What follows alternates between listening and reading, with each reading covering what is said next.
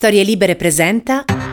Buongiorno e ben trovati in questo nuovo appuntamento di Quarto Potere, la rassegna stampa di Storie Libere, venerdì 13 ottobre 2023, come sempre in voce Massimiliano Coccio, come sempre andremo a scoprire cosa ci riservano i quotidiani che troverete questa mattina in edicola.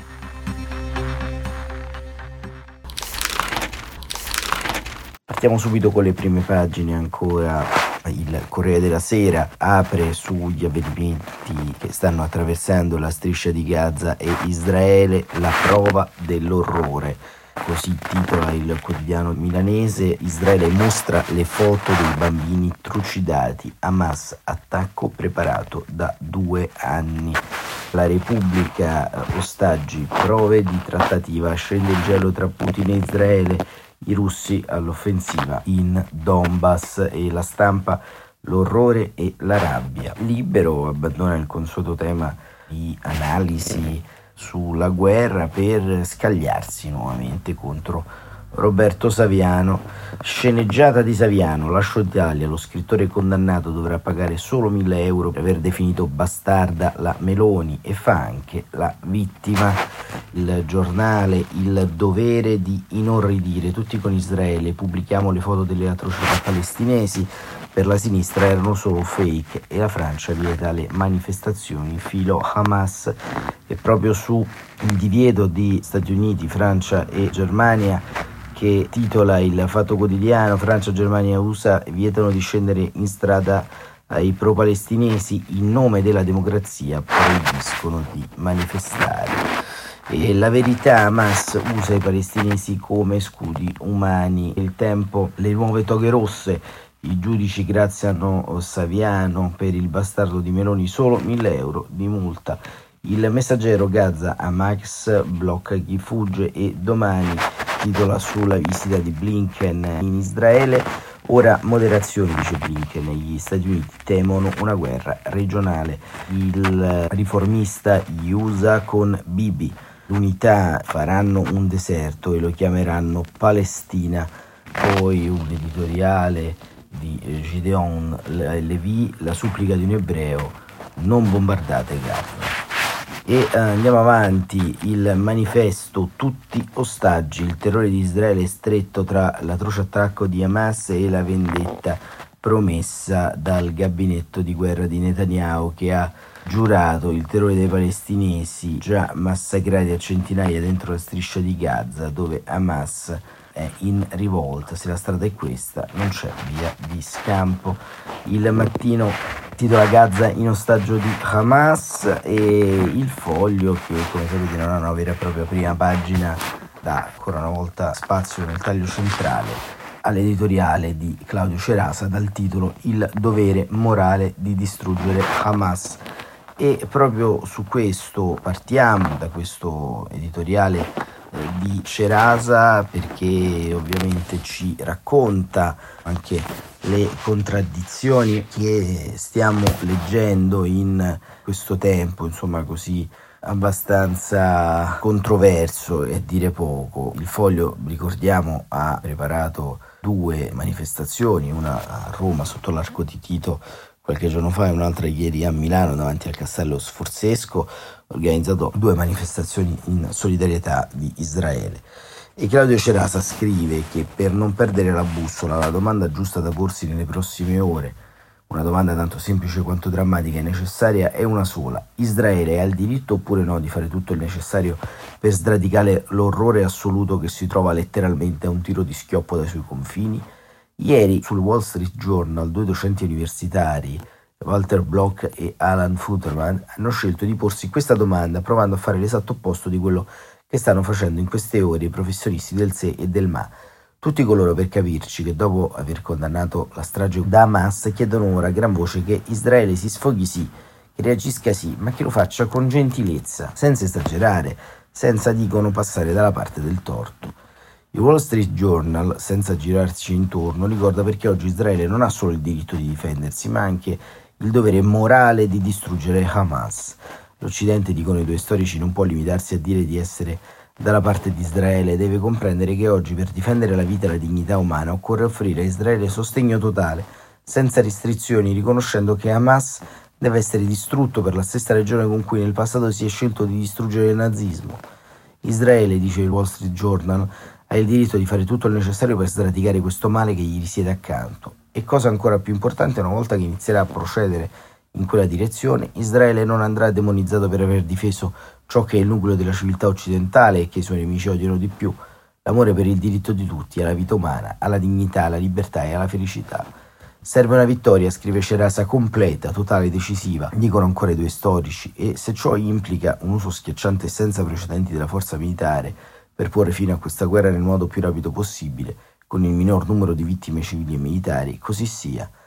Chi ha capito davvero cosa è Hamas? Chi ha capito qual è la natura dell'odio contro gli ebrei veicolato dai terroristi islamici? Chi ha capito qual è la vera partita che si gioca ai confini di Israele, i cui confini non segnano solo il perimetro di uno Stato, ma segnano anche i confini della nostra idea di democrazia, non farà fatica a riconoscere quante ragioni ha il premier israeliano Bibi Netanyahu quando ricorda che gli ostaggi di Hamas tra le sue mani non sono solo i civili israeliani, ma anche i civili palestinesi. Quando dice, lo ha detto e sottolineato confrontandosi con il segretario di Stato Blinken, che Hamas sarà schiacciato come è stato schiacciato l'ISIS e che Hamas deve essere trattato esattamente come è stato trattato l'ISIS. Chi ha capito cosa è Hamas non farà fatica a dare ragione a Netanyahu, chi non lo ha capito farebbe bene a leggersi due testi interessanti. Il primo testo è dell'Atlantic, il secondo testo ancora del Wall Street Journal. L'Atlantic ha dedicato un lungo compenso alla compensazione della ideologia genocida di Hamas, una comprensione che non può non partire dallo statuto del gruppo terrorista. Dopo alcune spiegazioni generali sul fondamento religioso e sulle intenzioni di Hamas, scrive l'Atlantic, il patto arriva alla ragion d'essere del movimento di resistenza islamica, il massacro degli ebrei, articolo 2 del 1988. Le pietre e gli alberi diranno, o musulmano Abdullah, c'è un ebreo dietro di me, venite uccidetelo. Anni dopo, nel 2017, Hamas ha scelto di cambiare alcuni passaggi, e lo abbiamo visto ieri, ma la sintesi è che Hamas vuole distruggere Israele, non perché Israele ha provocato Hamas, ma perché l'ideologia islamista di cui Hamas si fa portavoce vede negli ebrei il simbolo perfetto degli infedeli da eliminare. Prendete ciò che è successo nel 29 ad Hebron, il 24 agosto, quando una folla di arabi islamici mossi dall'odio contro gli ebrei entrò in una sinagoga e uccise tutti gli ebrei che si trovavano di fronte a loro, facendo irruzione nelle case delle vittime e massacrando donne e bambini innocenti.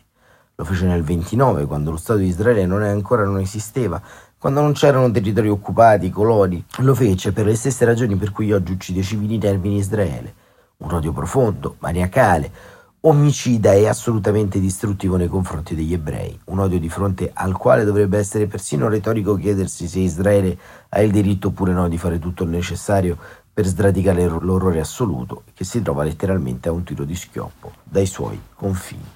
E questo era Claudio Cerasa su questo argomento che è ovviamente polarizzante e divisivo perché è chiaro che stiamo parlando di espressioni forti, ma da un punto di vista pratico il se e il ma non reggono come vediamo. E c'è un'altra questione che sta in qualche modo alimentando il dibattito in queste ore, perché oggi ci saranno moltissime manifestazioni contro Israele per eh, quello che sta avvenendo in queste ore e Francia, Germania e Stati Uniti hanno deciso, insieme all'Austria anche, di fermare e bloccare i cortei pro Hamas. E sul giornale racconta questa decisione Francesco De Revigis. Stretta UE contro Hamas al bando in Germania e la Francia vieta i cortei. Archiviato il tempo delle ambiguità di fronte a manifestazioni e sit-in che negli anni hanno deliberatamente inneggiato la resistenza armata palestinese contro Israele, l'Europa prende coraggio, rialza la testa e attiva le sue antenne come prima, segnando forse un prima reale comprensione del fenomeno Hamas, tutt'altro che limitato a ciò che accade nella striscia di Gaza. Ieri un durissimo discorso al Parlamento tedesco di Olaf Scholz ha dettato la linea di Berlino. La nostra storia, la nostra responsabilità derivante dall'Olocausto ci impone il dovere perenne di difendere l'esistenza e la sicurezza dello Stato di Israele. Perciò il Ministero dell'Interno vieterà ad Hamas di operare in Germania anche attraverso i suoi sostenitori. Un'associazione come Samidun, dice Scholz, i cui componenti festeggiano in strada i brutali atti di terrore, sarà messa al bando, ha spiegato il cancelliere. La nostra legge sulle associazioni è una spada affilata la useremo. Lo stop segue la manifestazione di sabato, giorno dell'attacco di Hamas a Israele, un corteo di giubilo a Neukölln, il distretto sudorientale di Berlino, mentre la TV trasmetteva l'orrore i militanti di Samidun distribuivano dolci ai passanti per celebrare la vittoria della resistenza, come ha scritto su Instagram l'organizzazione. Hamas, già bollata come sigla terroristica da UE, Israele, USA, Canada e Giappone, ha finora potuto contare su una fitta rete di supporter in Occidente, da oltre 15 anni, non solo nelle comunità arabofone o tra i figli di immigrati residenti in Europa, ma pure nelle università e nelle piazze promosse da gruppi vicini alla sinistra. Il segnale tedesco ha dunque un peso storico, viene da socialdemocratici e verdi, ma la messa al bando di un sostegno pubblico, anche solo ideologico, alle azioni di Hamas è arrivata ieri pure dalla Francia di Macron. In tv l'inquilino dell'Eliseo ha ribadito che è un gruppo terrorista la risposta deve essere forte e giusta. Vigilanza assoluta in piazza e sui social in una Francia che conta già un centinaio di antisemitismo in solo sei giorni. Il ministro dell'interno Dalmanin ha ordinato il pugno duro, divieto in tutto l'esagono di manifestazioni filo-palestinesi e nuove vie per sciogliere la sigla La Palestine Vincra, considerata apologa d'oltralpe dei metodi di Hamas. Ieri sera diverse manifestazioni in varie città del paese sono state disperse dalla polizia, la più grande si è tenuta a Parigi e ha radunato circa 3.000 persone. Per scioglierla sono stati usati lacrimogeni idranti, 10 fermati e 24 le persone denunciate. Cambiano rotta anche paesi che considerano terrorista solo l'ala di Hamas, le brigate al-Qassam, in Svizzera la Commissione di sicurezza del Consiglio nazionale ha chiesto di classificare Hamas come terroristica. Le cancellerie europee stanno considerando la propria posizione come l'11 settembre del 2001, cambiando gli occhiali con cui leggere la storia. Eppure Vienna blocca le manifestazioni dopo un paio di cortei con slogan pro Hamas. Nel Regno Unito potrebbe non essere più legale sventolare una bandiera della Palestina per strada se è fatto per mostrare sostegno ad atti di terrorismo. In una lettera ai capi della polizia di Inghilterra e Galles, la ministra dell'interno Suela Brammer ha infatti esortato gli agenti a usare tutta la forza della legge contro gli eventi pro Hamas in piazza, nelle scuole e nelle università. E questo era Francesco De Remigis sul giornale e ancora appunto su questo che sta avvenendo a livello di ordine pubblico è, è necessaria anche una riflessione rispetto appunto a quello che è poi il confine e il limite sostanzialmente in cui si alimenta questo grande punto di non ritorno che è relativo all'idea che abbiamo e che continuiamo ad avere della nostra democrazia.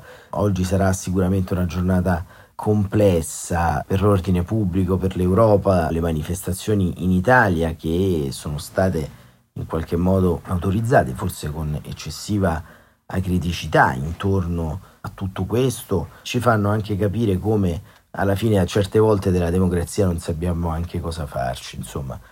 Come abbiamo detto più volte, dimostrare il proprio sostegno alla causa palestinese, alle sofferenze di un popolo, alla idea fondamentalmente di un percorso di pace che coinvolga i cittadini israeliani non è ovviamente reato, ma diventa reato lì dove si fa quello che un tempo veniva chiamato l'apologia del terrorismo e quello che si legge in tantissime bacheche, in tantissimi profili Twitter è questo, è un'apologia del terrorismo. Immaginate se ai tempi del sequestro di Aldo Moro, delle Brigate Rosse, ci fossero stati dei cortei in Italia, e ce ne sono stati, che inneggiavano sostanzialmente ai rapitori è chiaro che lo sdegno sarebbe stato così come è stato assoluto, ma è chiaro che tutto quanto questo ce lo siamo dimenticato e quindi tendiamo fondamentalmente a voler dire che è democratico ciò che democratico non è e non sarà, né ora né mai, ma per un semplice fatto, per il semplice fatto che è a rischio la tenuta anche della nostra stabilità democratica. I soldi che arrivano da Hamas passando per l'Occidente, il fiancheggiamento morale dentro le università, il non rendersi conto che non si tratta di un fare giovanilistico, quello di fiancheggiare un'organizzazione terroristica, ma di una pedissequale ignoranza. E così poi spesso cadono anche dentro questo buco nero intelligenti debugger che magari per arrivare un po' prima, per qualche like, per smentire ad esempio la notizia poi ieri confermata eh, da Israele con la pubblicazione di foto con bambini decapitati e arsi vivi per magari debuggare questa notizia ancora dubbiosa espongono poi il fianco ad una propaganda. Se tutto diventa debug, nulla è debug ad esempio, così come se tutto è fascismo, niente è fascismo, e che tutto questo relativismo che sostanzialmente ci portiamo dietro non ci rendiamo conto di quanto sia irrituale, di quanto sia sostanzialmente incoerente.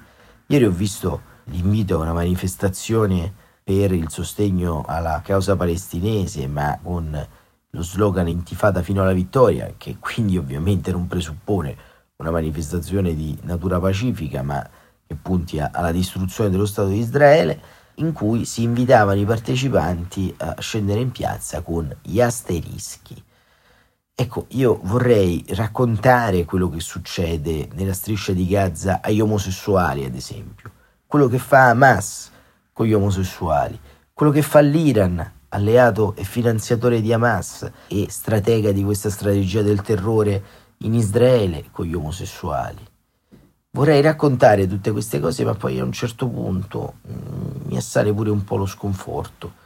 E quindi diciamo che uno passa un po' il tempo, le giornate a indignarsi a farsi il sangue amaro. In mezzo a tutta questa indignazione però vediamo un po' una notizia. Abbiamo scelto di avviare una newsletter che partirà da domani, da sabato, una newsletter di Quarto Potere, questa piccola indicazione di servizio ve la diamo in conclusione perché sono due giorni che ve la devo dire ma me la dimentico continuamente.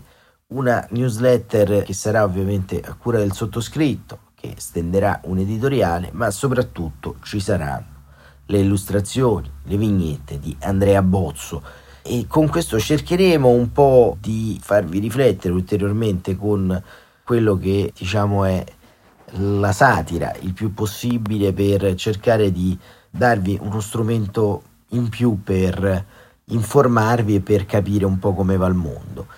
Sarà, come dicevo, uno spazio di satira approfondimento per capire come va il mondo o semplicemente per continuare a non capirci niente. Se già ricevete le newsletter di eh, Storie Libere non occorre eh, nessuna nuova iscrizione, altrimenti dovete andare sul sito www.storielibere.fm e iscrivervi nel form dedicato che trovate in home page. Informazioni di servizio per oggi sono terminate, così come questa rassegna stampa. Torneremo con Quarto Potere, ovviamente lunedì alle 7.45, oppure, come già successo, in caso di eventi particolarmente straordinari, riaccenderemo i nostri microfoni e le nostre frequenze digitali anche nel fine settimana. Buon proseguimento di giornata a tutte e a tutti e grazie per essere stati con noi.